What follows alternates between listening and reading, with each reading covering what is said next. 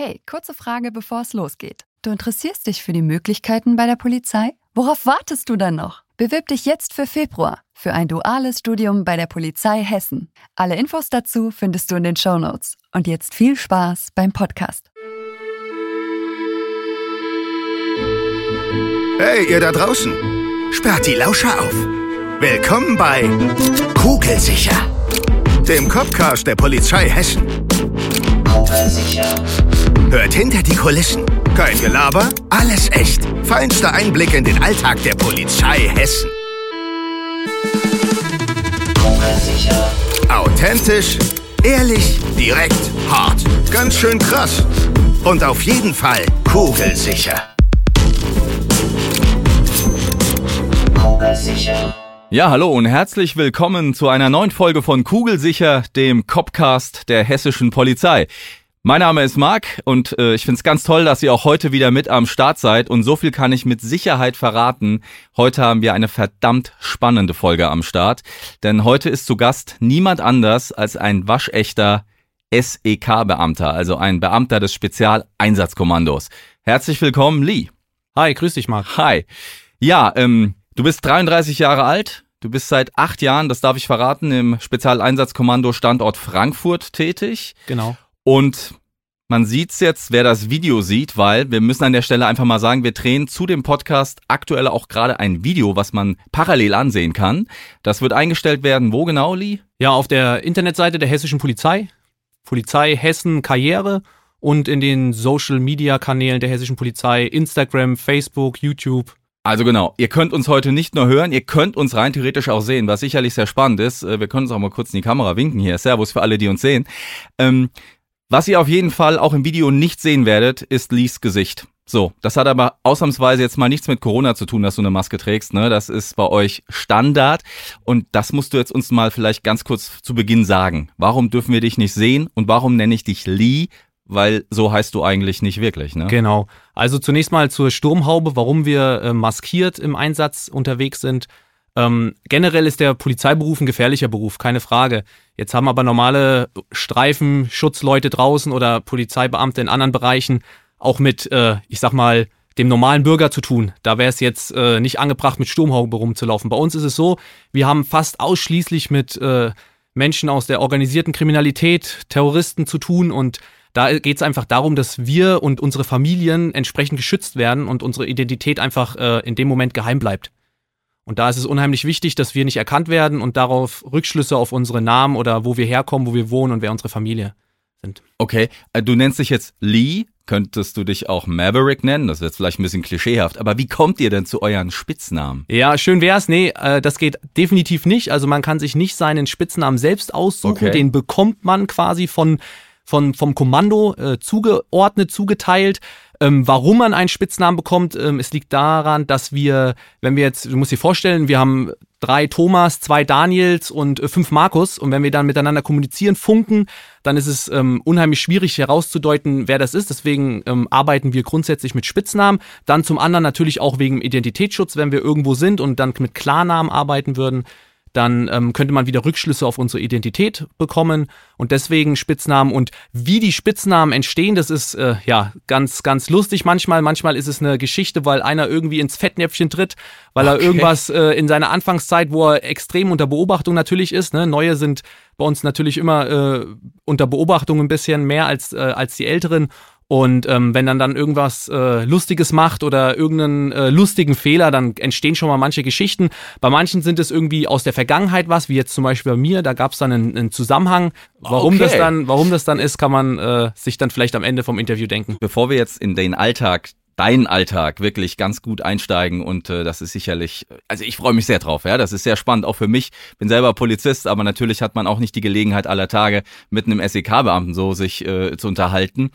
Was genau ist dein Gebiet beim Kommando? Du hast ja wahrscheinlich auch irgendeinen Fachbereich. Genau, also wir haben ähm, verschiedene Spezialisierungen, heißt es bei uns. Mhm. Ähm, da gibt es den Rettungssanitäter, da gibt es das Höheninterventionsteam, da gibt es äh, Präzisionsschützen und natürlich die Einsatztechniker, ohne die nichts laufen würde bei uns. Und ähm, ja, ich bin äh, äh von dem, vom Fachbereich oder von der Spezialisierung her ähm, Einsatz- und Sprengtechniker, bin aber jetzt in unserer Dien Dienstgruppe auch ähm, Truppführer und zusätzlich noch bei uns im Hundeteam. Wir haben auch einen ähm, Hundeführer bei uns, einen SEK-Hundeführer und da gibt es aus jeder Dienstgruppe ein paar Leute, die äh, speziell äh, im Hundeteam sind. Da gehöre ich auch dazu.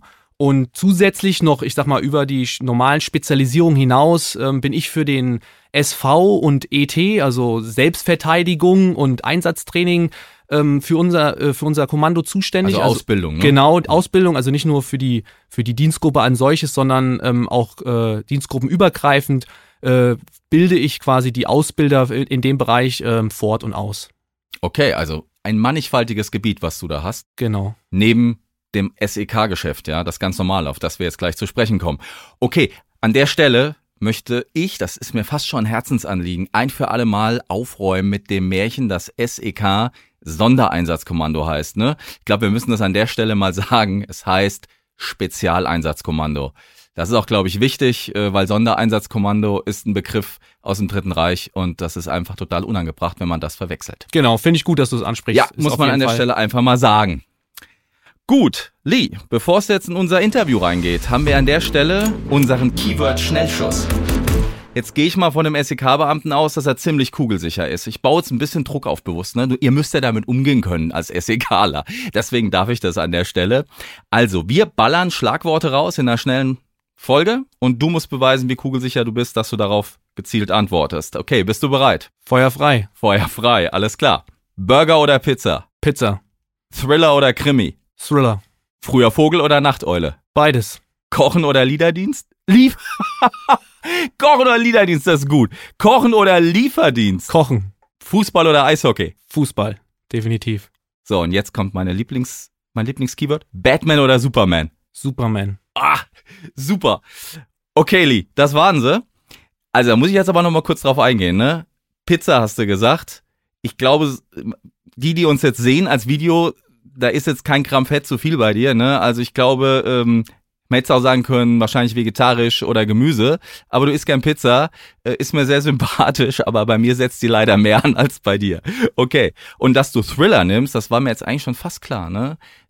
brauchst schon auch, also man braucht schon so einen gewissen Hang zum Thrill oder auch, wenn man so einen bes bestimmten besonderen Job macht. Also definitiv, äh, unser Job ist extrem aufregend und ähm, man scheut sich dann auch nicht im Privatleben hier und da vielleicht mal was Aufregendes zu machen, aber ähm, es ist auch so, dass wir, ich kann jetzt auch nur für mich sprechen, äh, ich finde auch privaten Ausgleich. Also ich chill dann auch mal oder ähm, setz mich mal hin und lese ein Buch oder mal eine Zeitschrift, äh, aber es ist schon so, dass wir auch privat Nervenkitzel nicht aus dem Weg gehen. Kochen. Hier, was kochst du? Du kannst richtig kochen? Ich kann in der Theorie kochen. Bei äh, mir zu Hause ist die Madame dafür zuständig, definitiv. Wenn ich jetzt äh, die Wahl hätte zwischen das gekocht wird oder Lieferdienst, dann definitiv äh, das gekocht wird. Bedeutet nicht, dass ich dann in erster Linie koche. Ähm, ich habe einfach nicht die Zeit. Ich brauche einfach viel länger dafür. Meine Madame, die macht das, die schüttelt das aus dem Ärmel. Und deswegen äh, ist es so, dass dass ich da sehr gut versorgt bin, aber auf jeden Fall vorm Lieferdienst. Und äh, das muss ich jetzt noch fragen, weil Batman oder Superman, kannst du mit beiden was anfangen? ich kann mit Fall? beiden was anfangen, definitiv. Ehrlich, ja? ja? Okay, alles klar. Äh, ja, ich glaube, ich fände auch Superman. Fände ich super, ja. das ist einfach ein cooler Typ. Okay, alles klar. Lee, steigen wir mal in dein Alltagsgeschäft ein. Das ist schon eigentlich absurd die Frage, weil ähm, Alltagsgeschäft beim SEK, wie sieht das denn aus? Ich stelle mir das jetzt eigentlich nicht wirklich als Alltag vor du machst ja so viele Bereiche. Gibt es überhaupt einen Alltag, den du uns beschreiben kannst? Also so einen klassischen Alltag, wie es vielleicht in vielen anderen Berufen äh, gibt, den gibt es bei uns jetzt nicht. Also wir, es kommt darauf an, was anliegt. Also äh, ist vielleicht irgendein geplanter Einsatz, dann stehen wir nachts um 12 oder um 1 Uhr auf, um quasi dann eine entsprechende Uhrzeit auf der Dienststelle zu sein und dann zum Einsatz zu fahren. Ähm, haben wir keinen geplanten Einsatz, sind wir, äh, stehen wir morgens normal auf wie alle anderen Arbeiter. Also es ist es ist wirklich, hängt davon ab, wenn wir irgendwie eine groß angelegte Ausbildung haben, die vielleicht auch weiter weg ist, dann sieht der Alltag auch schon wieder anders aus. Also es kommt immer darauf an, was gerade anliegt und dann kann es aber auch sein, wie bei der Polizei halt auch überall, man weiß nicht, was kommt. Man hat geplant, man hat, geht jetzt heute vielleicht in das und das Training oder man hat äh, die und die Ausbildungsveranstaltung und dann kommt auf einmal ein Ad-Hoc-Einsatz rein. Dann wird wieder alles über den Haufen geschmissen, dann sieht der Tag ganz anders aus. Also man, man kann es nicht äh, genau definieren, wie es bei uns aussieht. Wenn wir aber, ich sag mal, keine groß angelegte Ausbildung haben oder einen geplanten Einsatz, ist es bei uns so, dass wir schon eigentlich viel trainieren und auch in den Spezialisierungen trainieren, viel zu tun haben in den verschiedenen Fachbereichen. Also es ist immer was zu tun bei uns. Trainieren, Stichwort. Jetzt musst du ja in deinen Fachbereichen, du bist für Hunde zuständig, du bist Sprengtechniker, du bist Ausbilder. Wo fängst du an zu trainieren? Du könntest ja jeden Tag äh, irgendwas anderes oder stündlich was anderes trainieren. Genau, das ist der Spagat. Also so, so ist es auch genau, dass man, egal äh, an welchem Tag man auf der Dienststelle ist, man hat immer was zu tun.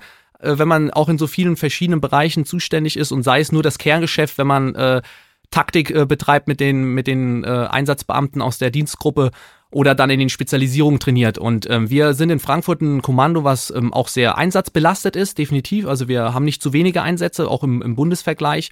Und ähm, da ist es halt auch so, dass es Alltag ist, dass wir Einsätze aufklären als äh, Einsatztechniker und permanent in Einsatzgeschehen mit involviert sind.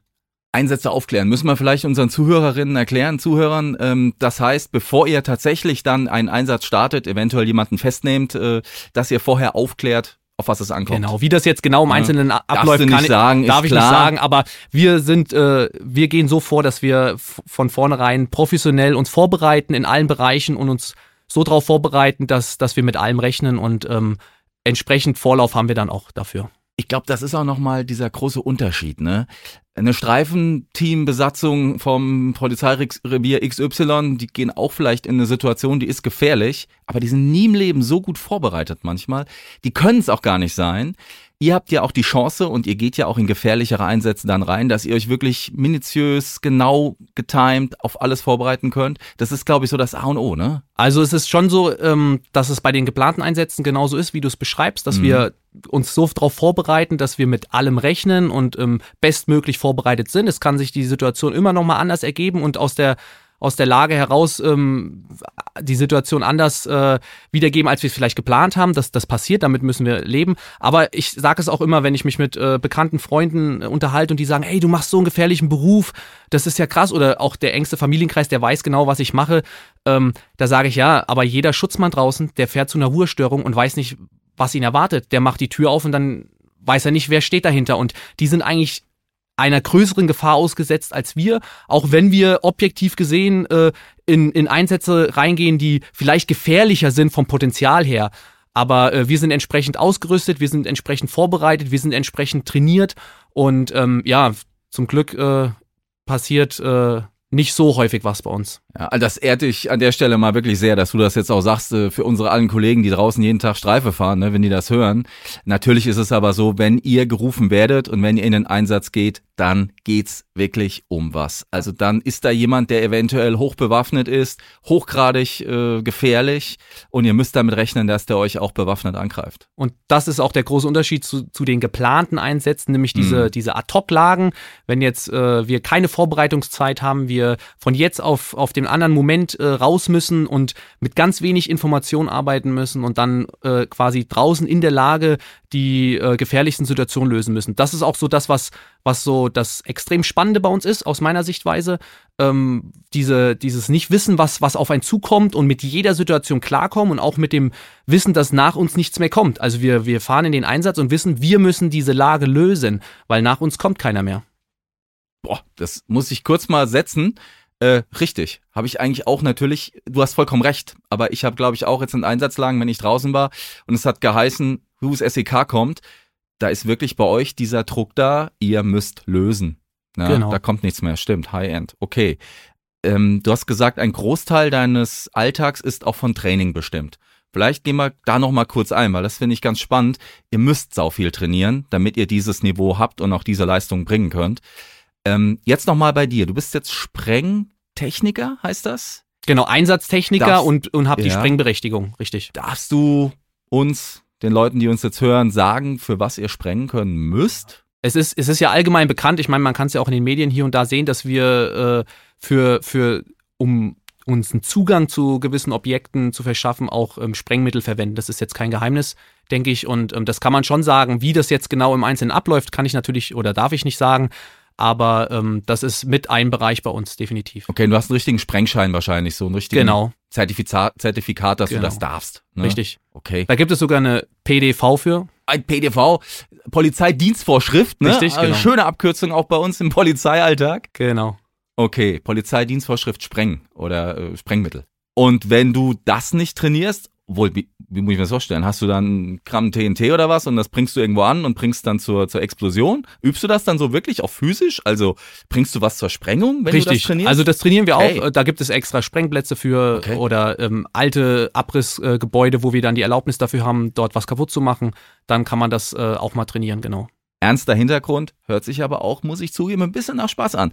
Ähm, also Sprengen, äh, da was in die Luft zu jagen, welcher kleine Junge hat das nicht schon irgendwie gemacht, ne? Mit Feuerwerkskörpern. Hat natürlich einen ganz ernsten Hintergrund, ähm, muss man einfach an der Stelle aber auch sagen.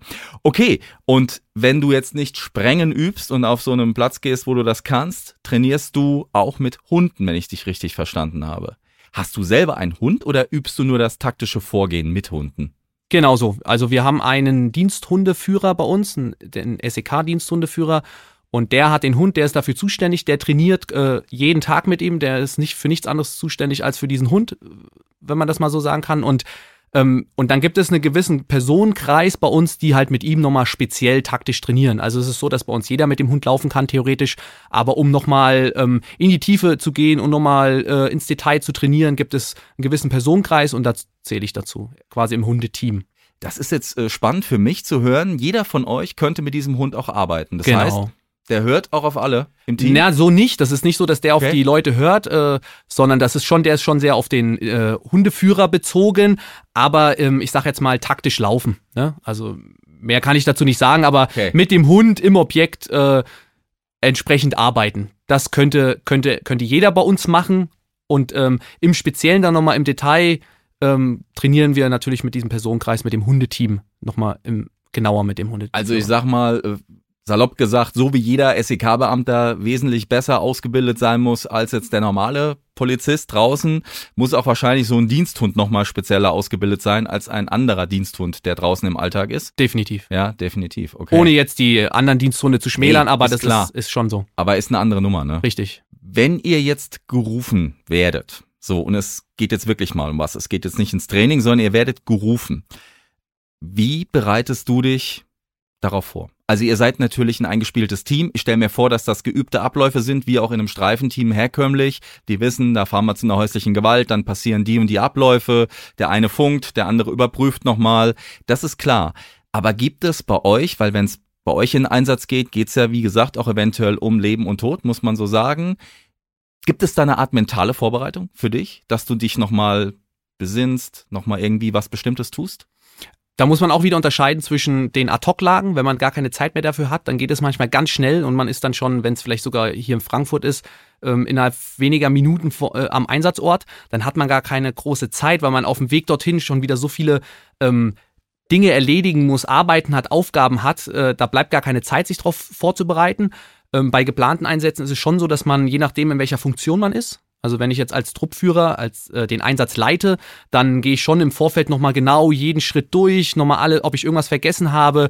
Ähm, wir bereiten uns äh, auf Einsätze natürlich immer bestmöglich und professionell vor. Und ähm, eine ne spezielle mentale Vorbereitung ähm, habe ich jetzt nicht. Ähm, ich äh, habe für mich äh, Mittel und Wege gefunden, um mit Stresssituationen umzugehen, ähm, auch gewisse Atemtechniken. Aber mittlerweile sind die Einsätze äh, weil ich das so lange mache, auch schon ein Stück weit Routine. Ähm, man muss natürlich immer aufpassen, Routine ist gefährlich, ne? Mhm, Dann ja. ähm, passieren vielleicht Fehler, das muss Das man sich immer man oft, bewusst ja. machen.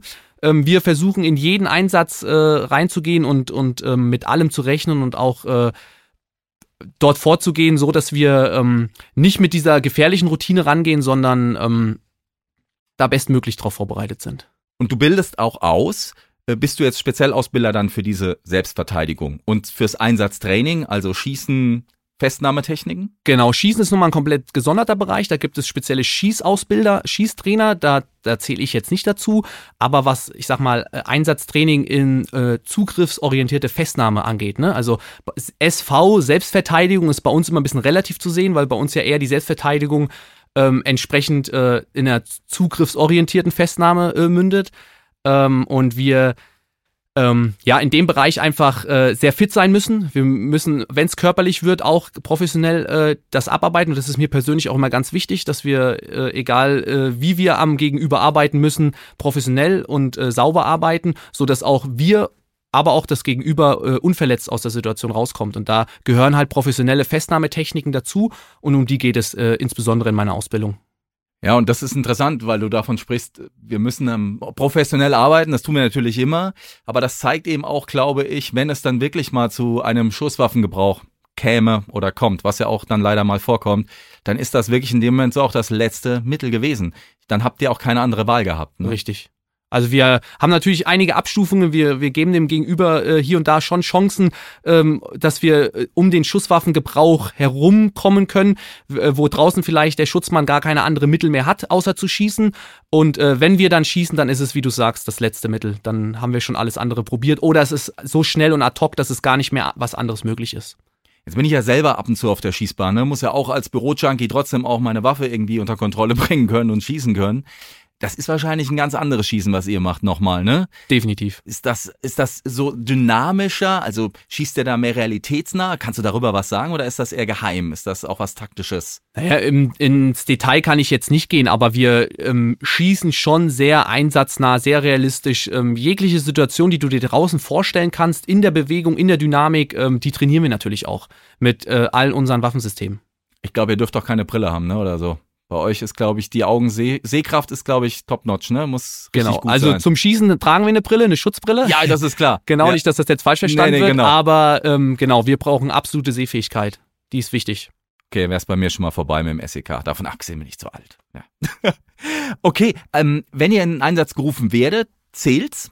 Ihr fahrt dahin, Ernstfall. Aber es kommt auch vor, dass es auf dem Weg dahin heißt, hat sich erledigt? Das kommt auch schon hin und wieder vor. Genau. Wir fahren dahin, äh, gerade so Ad-Hoc-Geschichten, äh, da kann es schon mal passieren, dass dann auf dem Weg dorthin die Situation sich so ergibt, dass, dass die, die Person vielleicht äh, von, Sicherheit, von sich aus aufgibt oder ähm, die Situation das äh, so hergibt, dass die Schutzleute vor Ort, die schon sind, schon handeln mussten und wir dann gar nicht mehr gebraucht werden. Das kommt schon hin und wieder vor, ja. Das ist aber auch dann wirklich gefährlich, weil du vorhin gesagt hast, es ist ein Stück Routine. Routine kann auch eine Gefahr sein. Man ist so ein bisschen eingenullt, kenne ich schon. Ihr müsst auch wirklich immer wieder euch davon freimachen, nein, es ist diesmal wieder ernst. Genau. Ja, das ist, glaube ich, eine besondere Art der mentalen Stärke, die man auch braucht, oder? Genau. Das ist immer das, das auch im, im Einzeldienst ist es ja genauso. Es geht äh, hundertmal äh, oder tausendmal gut und ja. Äh, ja. Hast du recht. Stimmt. Ja, auch im Einzeldienst wieder Alarmmelder, wieder Einbruchsmelder. Richtig. Wir fahren hin 99 Prozent ist es doch der Fehlalarm. Wir müssen trotzdem immer. Genau. Und da müssen wir uns auch von, von frei machen und mental entsprechend vorgehen und immer davon ausgehen, okay, es geht ums Ganze. Es geht ums Ganze. Gutes Stichwort. Wenn man beim SEK sagt, es geht ums Ganze und wenn die Leute vom SEK hören, dann hat man immer ein Bild im Kopf. Das ist jetzt das typische Bild.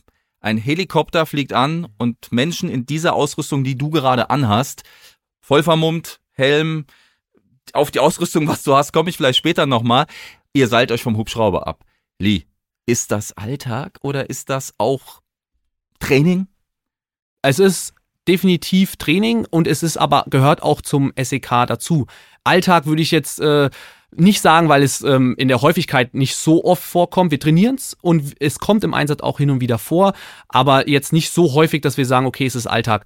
Ähm, wir äh, nutzen den Hubschrauber für, für andere Einsatzlagen dazu als Unterstützung, ähm, aber wir auch zur Verlastung von Kräften, äh, wenn man zum Einsatzort fährt. Ähm, wir trainieren es, aber Alltag würde ich jetzt nicht sagen, dass es jetzt äh, regelmäßig vorkommt. Aber es gehört zum Training. Es gehört zum Training dazu und es kommt auch hin und wieder zum Einsatz. Ich selbst bin auch schon äh, mit dem Hubschrauber zum Einsatzort, zum echten, realen Einsatz geflogen. Also man darf auf jeden Fall keine Höhenangst bei euch haben. Du hast vorhin ja schon von dem Höheninterventionsteam gesprochen, was genau. es beim SEK gibt. Muss man vielleicht kurz mal äh, den Leuten, die uns jetzt hören, erklären. Das sind speziell ausgebildete Beamte bei euch, die praktisch auch in die Berge gehen könnten und richtig klettern könnten. Ne? Also genau. Die sind richtige Kletterprofis. Richtig, das sind Kletterprofis. Also alles, was mit der Höhe zu tun hat, ähm, sei es jetzt vielleicht äh, hohes Gebäude, ein Kran oder ein Gerüst oder ähm, Einsatzlagen, wo sich Leute in Bäume irgendwie festketten, da sind, werden wir auch immer gerufen dazu. Ähm, das sind die Spezialisten dafür und die äh, werden dafür eingesetzt. Das hatte ich mal erlebt in einem Einsatz, Flughafenausbau die Flughafenbahn, die neu, die gebaut wurde. Und da waren Aktivisten in Bäumen. Genau. Und es war ganz interessant, weil da war auch von der Feuerwehr so ein Hebebühne oder so und die haben gesagt, nein, sie gehen da nicht drauf, sie wollen vom SEK runtergeholt werden. Das war denen also fast schon so eine Ehrensache, ne? Das SEK musste hochkommen, Das war dieses Höheninterventionsteam und die mussten die runterholen. Richtig, da geht es also, in erster Linie ja darum, dass, dass alle ähm, unverletzt wieder runter genau. am Boden kommen. Und ähm, da, wenn jetzt Aktivisten sich da oben, da weiß man natürlich als, als, als Feuerwehrmann nicht, okay, macht der mir irgendwas, wenn ja. ich da hochgehe? Ähm, da einmal zum Schutz der Rettungskräfte, aber auch professionell ähm, die Situation dort oben so lösen, dass auch das Gegenüber wieder unverletzt runter zum Boden kommt. Ja, sind auch alle unverletzt runtergekommen. Und das war, wie du gesagt hast, also das war wirklich wie in den Bergen. Ne? Die haben sich da angekettet und dann wirklich abgelassen wie bei einer Bergtour.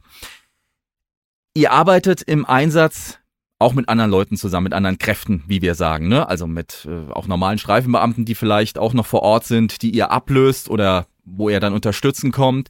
Arbeitet ihr auch mit anderen Spezialeinheiten zusammen? Es gibt ja in Deutschland auch andere Spezialeinheiten. Ich denke jetzt mal an militärische oder auch international. Wie ist das? Also ähm, erstmal aufs Kleine bezogen, im, im, in Hessen selbst arbeiten wir natürlich auch mit Spezialeinheiten zusammen. Wir haben ja das MEK noch oder die Verhandlungsgruppe. MEK muss man vielleicht kurz was zu sagen, was das ist? Das ist das mobile Einsatzkommando, also alles, was in der Bewegung mit Fahrzeugen zu tun hat oder Observation und solche Geschichten. Da kommt das mobile Einsatzkommando ähm, zum Einsatz. Mit denen arbeiten wir zusammen, mit der Verhandlungsgruppe, ne, ähm, die, die uns natürlich bei vielen Einsätzen unterstützt oder wir sie unterstützen. Mit denen arbeiten wir zusammen, mit Spezialisten vom Landeskriminalamt arbeiten wir zusammen, aber auch wenn, je nachdem, äh, wie groß der Einsatz ist, mit äh, anderen Spezialeinheiten aus anderen Bundesländern. Ähm, das auf jeden Fall. Also wir sind auch schon in anderen Bundesländern im Einsatz gewesen oder auch andere äh, Spezialeinheiten aus anderen Ländern unterstützen uns. Das kommt auf jeden Fall vor. Ähm, die Bundeswehr, äh, mit der arbeiten wir eigentlich nicht zusammen. Es ist so, dass äh, da die Kompetenzen komplett getrennt sind. Ähm, die Bundeswehr darf ja auch gar nicht im Inneren äh, tätig werden. Daher haben wir da eigentlich keine Berührungspunkte mit denen. Okay, und das könnte jetzt also sein, angenommen, es ist ein, in Stuttgart ist ein Terroranschlag oder in, im Saarland irgendwo, und dann könntet ihr aber dorthin gerufen werden. Genau. München. München war das Beispiel. Richtig, da waren wir auf dem Weg dorthin. Okay, kamt ihr zum Einsatz? Nein, da kamen ja äh, meines Wissens äh, gar nicht viele Spezialeinheiten vor Ort zum Einsatz. Die wurden dann, man weiß ja nie am Anfang, wenn so eine Lage aufpoppt, was eigentlich vor Ort los ist. Und dann äh, versucht man natürlich für das schlimmste Szenario gewappnet zu sein und dann werden natürlich schon mal Kräfte rangezogen. Und ähm, aber meines Wissens sind vor Ort äh, nicht viele Spezialeinheiten zum Einsatz gekommen. Ihr arbeitet nicht im Schichtdienst, wenn ich dich richtig verstanden habe, sondern das ist ein bedarfsorientiertes Arbeiten mehr oder weniger. Ihr seid permanent auf Abrufbereitschaft und trainiert halt am Tage.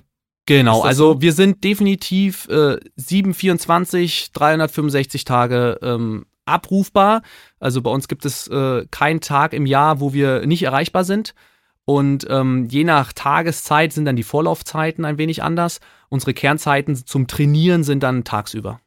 Du hast vorhin gesagt, deine Frau kocht besser als du. Sieht dich deine Frau überhaupt noch?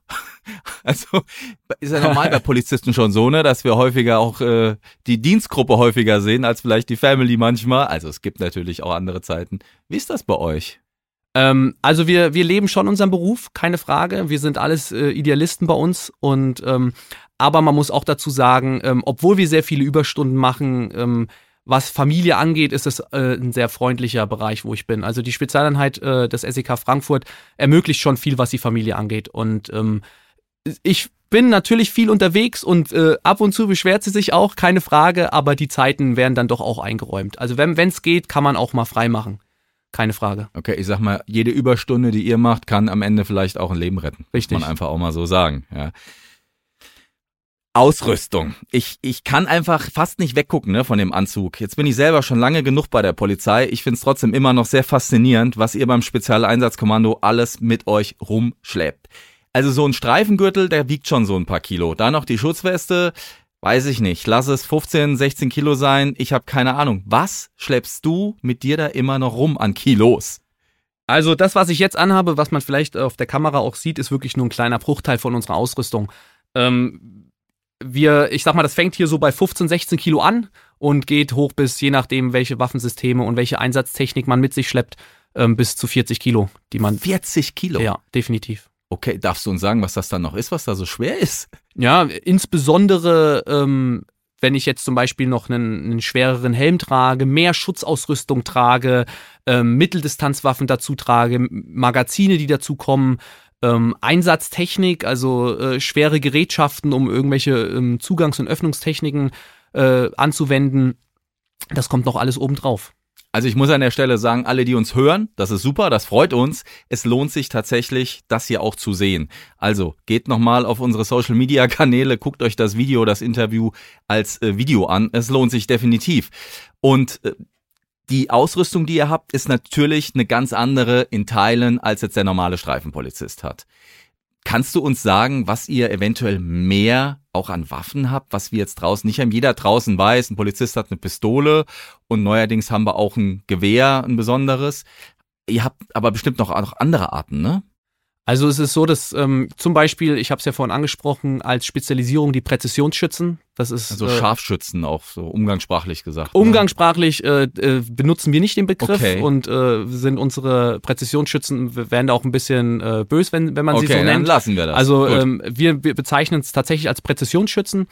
Und äh, die haben natürlich ganz andere Waffensysteme. Und dann ist es auch so, dass wir ähm, je nach Einsatzlage ähm, verschiedene Waffen haben. Also ich allein persönlich, so viel kann ich sagen, ich habe sechs Mann zugewiesene Waffen, die jetzt mir persönlich zugewiesen sind. Was es jetzt im Detail ist, äh, verrate ich nicht. klar. Aber ähm, es ist schon ähm, sehr umfangreich auf jeden Fall. Wir müssen aber auch für, für jegliche Situation gewappnet sein. Ja, und das erfordert natürlich nochmal mehr Training. Ne? Richtig. Lee, erstmal vielen Dank, dass du uns einen Einblick in deinen Alltag gegeben hast. Das war schon sehr, sehr spannend. Und ähm, jetzt würde ich tatsächlich gerne wissen, was war das Spannendste, was du erlebt hast, wenn du uns das sagen darfst? Ganz vieles darfst du uns an der Stelle nicht sagen, das weiß ich. Aber kannst du uns was erzählen aus deinem Einsatzgeschäft, aus deinem Einsatzleben? Also es ist so, dass mittlerweile so viele Einsätze sind, ähm, dass man sehr viel dann auch schon vergisst. Ähm, die spannendsten und die herausragendsten Einsätze, die vergisst man natürlich nie, keine Frage. Also es ist so, dass zum Beispiel bei diesem ähm, Vorfall in Firnheim im Kino, ne, das war so ein Einsatz, den kann, den kann ich benennen, der ist medial hinreichend das berichtet worden. Multiplex-Kino, ne? Richtig, man ja. hat äh, uns auch vor Ort äh, in den Medien gesehen, es ging bis nach Amerika äh, in die Nachrichten. Ähm, da war ich mit einer von den ersten SEK-Beamten im Kino. Ähm, das war definitiv schon äh, ein, ein sehr, sehr ähm, aufregender Was Einsatz. Was ist da passiert? Vielleicht kann man das nochmal an der Stelle erzählen. Naja, unsere, unsere Informationen waren, dass dort äh, jemand im Kino ist. Das war nachmittags. Also nachmittags im Sommer im Kino äh, sind in der Regel nur Kinder. Da sind noch keine irgendwie äh, Erwachsenen. Also ähm, das war die Ausrichtung, dass da eine äh, Person im Kino schießt. Das war unsere Ausgangssituation. Also äh, mit der äh, wir gehen dann von einem Amok-Fall, von einer Amoklage oder von einer äh, unklaren Bedrohungslage aus ähm, und, und so sind wir vor Ort gefahren. Und ähm, ja, letztendlich ähm, hat sich dann da vor Ort eine Art Geisellage äh, kristallisiert und ähm, wir konnten zum Glück die, die äh, Situation so vor Ort lösen, dass äh, niemand ähm, von den, äh, ich sag mal, Geiseln äh, verletzt wurde. Und das waren Kinder? Genau, Fall? ja. Und das hat aber, glaube ich, kein Unter gutes, anderem, also es waren äh, mehrere Menschen. Das hat, glaube ich, kein gutes Ende genommen, ne? Für den. Für das Gegenüber, genau. Okay, dann musstet ihr, müssen wir einfach sagen, es ging, wie du sagst, medial durch die Welt. Genau. Ähm, ihr musstet schießen und habt auch den Mann dann am Ende erschossen. Genau, richtig. Und äh, das ist jetzt so ein Moment, wo ich mich frage, jeder Kollege, der draußen mal schießen musste oder der das machen muss, der braucht da eine ganz, ganz lange Zeit, das zu verarbeiten. Jetzt seid ihr im Einsatz und ihr müsst schießen. Und das kann aber sein, dass das nicht der einzige Täter ist. Ihr müsst danach immer noch funktionieren und vielleicht auch am nächsten Tag wieder funktionieren. Wie macht ihr das? Wie gehst du mit so einer Lage, mit so einer Extremlage um? Naja, in der Situation ist es, ist es erstmal so, ich meine, wir trainieren diese, genau diese Situation trainieren wir vorher hundert, ach, tausende Male und ähm, da funktioniert man erstmal. Also das läuft voll automatisiert ab, man, man äh, realisiert die Situation und dann ähm, arbeitet man das entsprechend professionell ab. Ähm, Im Nachgang ist es so, äh, da geht jeder unterschiedlich mit um. Ne? Also wir sind auch alles nur Menschen, wir sind auch ähm, nicht alle gleich bei uns im Kommando, aber wir sind eine, eine sehr starke Gemeinschaft und wir, wir fangen uns da gegenseitig auch auf und ähm, sind füreinander da und ähm, bisher hat das bei uns jeder sehr, sehr gut überstanden, ohne irgendwelche ähm, Folgen. Das Team ist A und O, muss man sagen, bei euch, ne? Definitiv, unter anderem ja. Jetzt bist du acht Jahre beim Kommando. Du hast gesagt, du hast schon so viel Einsätze erlebt, dass du gar nicht mehr an alle dich genau erinnern kannst. Das ist natürlich schon eine Aussage. Acht Jahre, so ein Job. Das macht doch was mit einem. Was macht das mit dir? Hat das dich verändert? Sagt jemand, der dich vielleicht schon seit deiner Jugend kennt und der dich begleitet auf deinem Lebensweg, ähm, hier Lee, du bist äh, ernster geworden oder du bist weiß ich nicht, hast du dich verändert? Schwierig, das selbst zu beurteilen, muss ich sagen, ja. weil man selbst das ja gar nicht so, so wahrnimmt, vielleicht. Ähm, gesagt bekommen habe ich es jetzt auch noch nicht. Ähm, aber ich glaube schon, dass es was mit jemandem macht, äh, keine Frage. Ähm, das sind ja ganz normale Prozesse, Entwicklungsprozesse, die, die jeder Mensch macht, egal in was für einem Bereich er ist. Und dass sie äh, mit dem, was wir erleben, tagtäglich oder auch sehen, ähm, irgendwo uns prägt und entwickelt, das glaube ich schon auf jeden Fall. Ob das jetzt ins Negative oder ins Positive ist, das sollen vielleicht Außenstehende beurteilen. Ähm, aber äh, ich denke schon, dass es mich persönlich auch ein Stück weit weitergebracht hat ähm, in meiner Entwicklung bin ich schon fest von überzeugt. Kannst du das äh, konkretisieren persönlich, dass du naja, aufmerksamer geworden bist, dass du das Leben mit anderen Augen ein bisschen siehst? Also das fängt ja schon direkt an nach der Ausbildung. Also man wird ja darauf trainiert, äh, entsprechend wahrzunehmen, ne? Dinge wahrzunehmen, wo man vorher gar nicht drauf geachtet hat. Und äh, wenn man jetzt zum Beispiel in ein, in ein Restaurant reingeht, auf welche Dinge achtet man? Ne? Wo ist der Hinterausgang? Ähm, die, Pers die Person. So, ja? oh, also das okay. macht man unbewusst. Okay. Also man denkt da gar nicht drüber nach und macht das bewusst und ist abwesend. Ähm, die Leute, mit denen man unterwegs ist, die bekommen das auch gar nicht mit. Man scannt so ein bisschen das Umfeld, man ist immer ein Stück weit aufmerksamer. Ich, da kann ich natürlich für mich sprechen, aber ich denke, so geht es vielen. Und ähm, gerade so Sachen, wenn man jetzt äh, an die, ähm, ja, an den Vorfall in Paris mit Bataclan da, äh, zurückdenkt und da diese ganzen ähm, Situationen in den Restaurants, dass, dass da denkt man natürlich selbst, okay, wie, wie hätte man selbst gehandelt, wenn man genau in der Situation wäre? Also ich denke schon, dass das jeden ein Stück weit prägt, äh, so eine lange Zeit bei einer Spezialeinheit. Gab es eine Geschichte, wo du sagst, das war total kurios? Ich will jetzt bei euch in eurem Feld nicht von witzig sprechen, ne? Das ist immer so, hat einen Beigeschmack, aber es gibt auch Einsatzlagen, wo am Ende sich vielleicht alles gut auflöst oder wo du sagst, das war heute echt eine ganz krumme Kiste oder eine komische Sache. Gab's da irgendwie sowas? Gibt es, gibt es sicherlich. Also eine ganz äh, lustige Geschichte im Nachgang ist, äh, nach, äh, es war bestimmt, äh, also der Einsatz ging mehrere Stunden, die Durchsuchung selbst von so einem Gehöft ging auch, äh, also fast eine Stunde. Äh, wir sollten jemanden holen, der zuvor äh, geschossen hat aus seinem Haus heraus. Ähm, und äh, den, den, der kam dann nicht auf Ansprache raus. Irgendwann mussten wir dann halt ins Haus rein und ähm, das ist dann, das sind dann so, so Situationen, wo du hinter jeder Ecke damit rechnest, dass er jetzt vielleicht mit einer Waffe da steht und wir haben wirklich das gesamte Haus durchsucht, so ein altes Gehöft mit ganz vielen Winkeln und Räumen und noch einen Raum nach dem nächsten Raum und letztendlich war er im vorletzten Raum im Schrank. Okay. Also wirklich so ein Klassiker äh, erlebt man bei uns nicht so oft, aber er hat sich dann letztendlich tatsächlich in dem Schrank versteckt vor uns und äh, wir, wir durchsuchen natürlich äh, lückenlos und äh, da geht uns nichts durch die Lappen und äh, wir haben ihn dann in dem vorletzten Raum im Schrank äh, bekommen und das war dann eine ganz, ganz lustige, kuriose Geschichte, weil das dann doch eher selten vorkommt, dass okay. sich jemand im Schrank vor uns versteckt. Ja, da muss man auch mal was, das muss man erstmal bringen, ne? Genau. sich vom SEK im Schrank verstecken.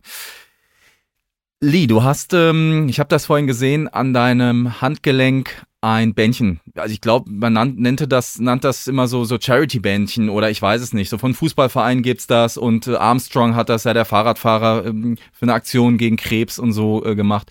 Das hat, glaube ich, in deinem Fall eine ganz besondere Bewandtnis. Kannst du uns sagen, was es damit auf sich hat? Genau, also ich habe es ja eben schon mal angedeutet. Ähm, wir bereiten uns entsprechend darauf vor, äh, auf jeden Einsatz. Wir gehen immer professionell vor und versuchen, jegliche Gefahren im, im Vorfeld schon zu kalkulieren. Aber nichtsdestotrotz sind, gibt es bei uns Situationen, wo es dann vielleicht doch mal anders kommt, anders läuft, äh, gefährliche Situationen dann vielleicht doch ähm, sich so herausstellen, dass was passiert. Und das war damals, also vor einem Jahr, jetzt ist schon fast ein Jahr her, ein, ein sehr, sehr, sehr äh, guter und ähm, langjähriger Kamerad von mir, oder von uns äh, besser gesagt, der im Einsatz äh, verstorben ist. Im, Im echten, realen Einsatz ähm, hat er sein Leben gegeben ähm, für den Dienst und äh, ja, das war schon sehr, sehr einschneidend und schlimm für unser Kommando. Er war bei dir im Kommando? Definitiv, ja. Der war bei, bei mir im Kommando, der war ähm, die kompletten acht Jahre, seitdem ich da war, war er schon da. Ich äh, kannte ihn sehr gut persönlich und ähm, ja. Ist das dann nicht auch ein Moment, wo man sich vielleicht doch fragt, Machst du den Job morgen noch weiter? Höre ich auf? Ist das irgendwie mal auch ein Moment, den du erlebt hast, wo du selbst mal hinterfragt hast, ob du diesen Job bei der Polizei so weitermachen möchtest? Für mich persönlich zu keinem Zeitpunkt. Also ähm, das ist, äh, man kann ja auch sagen, Junior wird ja auch ähm, hinreichend. Die Spitznamen, die wir schon besprochen haben. Genau, das okay. ist der, der Junior und der Junior war mit Leib und Seele SEK-Beamter durch und durch. Und ähm, er hätte es auf gar keinen Fall gewollt, dass nach so einem Ereignis irgendjemand deswegen aufgehört hätte. Klar, wenn jetzt jemand damit nicht zu, äh, zurecht äh, wäre, ähm, dann wäre das seine persönliche Entscheidung gewesen, dann hätte ihm auch keiner irgendwie äh, das übel genommen, aber es kam bei uns nicht vor. Äh, wir sind noch enger zusammengerückt. Ähm, es hat natürlich hier und da zum Nachdenken und auch vielleicht in, in manchen Vorgehensweisen oder in, in manchen Handlungsweisen bei uns nochmal ein Umdenken stattgefunden, aber ähm, wir haben danach gesagt, jetzt erst recht und für Junior. Okay, das heißt, du würdest auch diesen Weg jederzeit wieder gehen? Zu 100 Prozent. Wann ist diese Entscheidung denn bei dir gefallen damals? Du warst ja auch nochmal ein normaler Polizeistudent, der vielleicht dachte, okay, geht nach Frankfurt ins zweite Revier oder so. Wann ist die Entscheidung gefallen bei dir zu sagen, ich gehe zum SEK? Ja, während, der, während dem Studium, also während der Polizeiausbildung, ähm, war das äh, eher nicht absehbar. Es hat mich schon immer interessiert, definitiv, und dann auch versucht, okay, herauszufinden, ist es denn für mich möglich?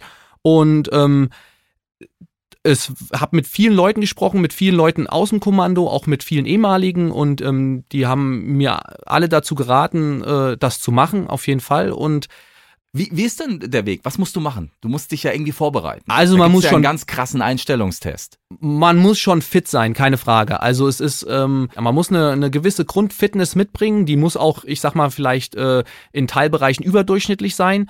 Ähm, aber ähm, Sport allein ist bei uns nicht alles, definitiv. Also der, der, der Haupt ähm, Schwerpunkt bei uns liegt natürlich auf der, auf der Taktik. Und die äh, passiert natürlich im Kopf. Ne? Also verstehe ich die Zusammenhänge, verstehe ich die Situation, kann ich ad hoc genau in den Situationen so reagieren, wie es ähm, quasi erwartet wird und, und dann halt auch die mentale Stärke in, de, in den Situationen stressresistent das abzurufen, was man trainiert hat.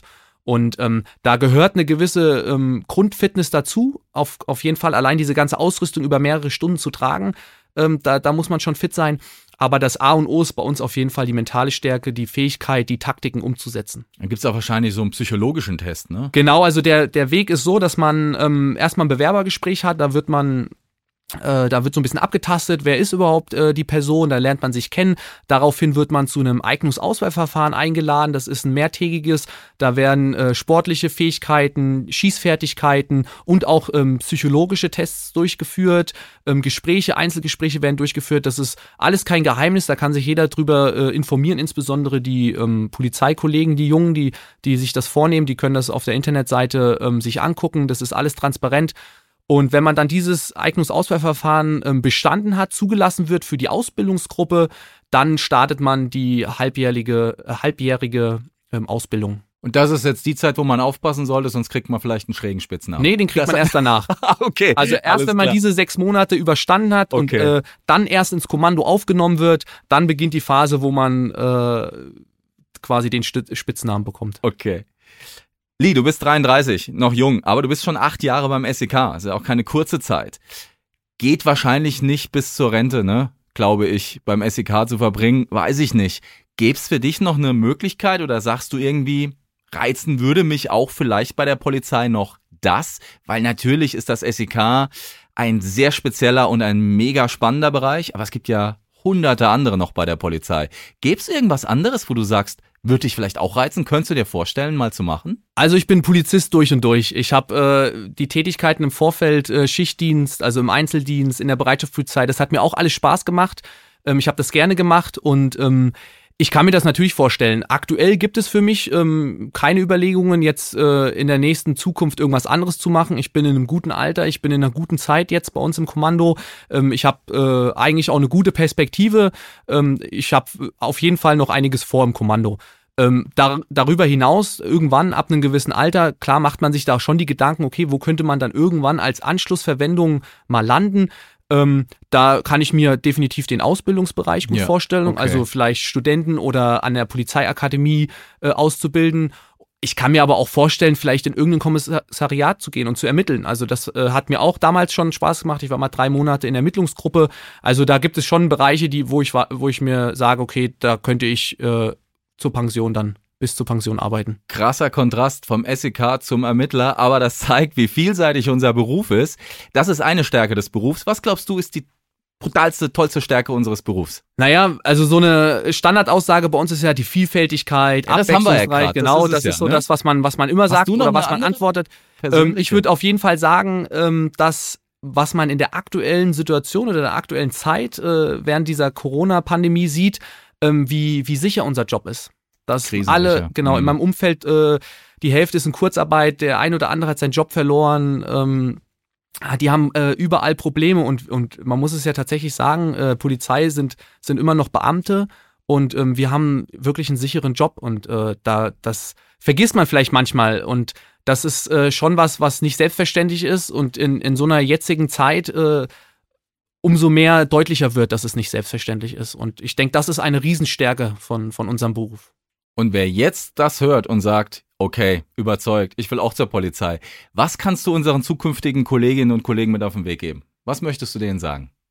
Also ähm, es ist wichtig, dass man als Motivation nicht nur jetzt, sage ich mal, ähm, den Status oder das Geld äh, oder den sicheren Job nimmt, sondern man muss schon auch ähm, dahinter stehen, hinter dem Beruf. Also man sollte mit der nötigen Einstellung an die Sache rangehen und äh, sich genau überlegen, ähm, aus welchem Grund man das macht.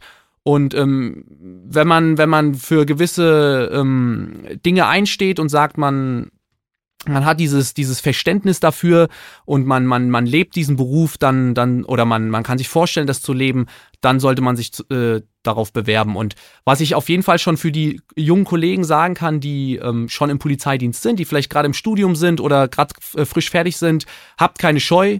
Ähm, sucht den Kontakt zu uns, sei es zu irgendwelchen Kommandoangehörigen, ähm, im äh, Intranet bei uns, internes ähm, Polizeisystem, sind die ganzen Kontaktdaten, nehmt Kontakt zu uns auf, erkundigt euch. Es gibt hin und wieder auch Informationsveranstaltungen, ähm, wo wir äh, ausgiebig darüber informieren, wie es bei uns abläuft. Auch nochmal, ich sag mal, ins Detail tiefer, als es jetzt hier äh, gemacht wurde. Und ähm, sucht den Kontakt und auch wenn ihr vielleicht unsicher seid oder ähm, noch unentschlossen seid, ähm, scheut euch nicht, äh, sucht einfach den Kontakt zu uns. Perfekt. Vielen, vielen Dank. Lee, Tausend Dank, dass du heute unser Gast warst. Es war mega spannend. An der Stelle, die Leute im Video sehen es, die anderen hören es nicht. Ich gebe dir nochmal einen Faustgruß. Super. Vielen Dank, dass ich da sein durfte. Ich würde dich jederzeit gern wiedersehen, aber ich hoffe, dass ich dich nie im Ernstfall brauche. Ne? So, das muss man einfach auch mal sagen. Aber wenn, ist man bei dir auch in guten Händen, glaube ich. So, das war Kugelsicher, der Copcast der hessischen Polizei. Und heute hatten wir zu Gast Lee, Beamter des Spezialeinsatzkommandos Frankfurt. Ich bin Marc und äh, ich freue mich, wenn ihr auch beim nächsten Mal wieder mit am Start seid. Bis dahin, bleibt gesund, macht's gut, tschüss. Kugelsicher.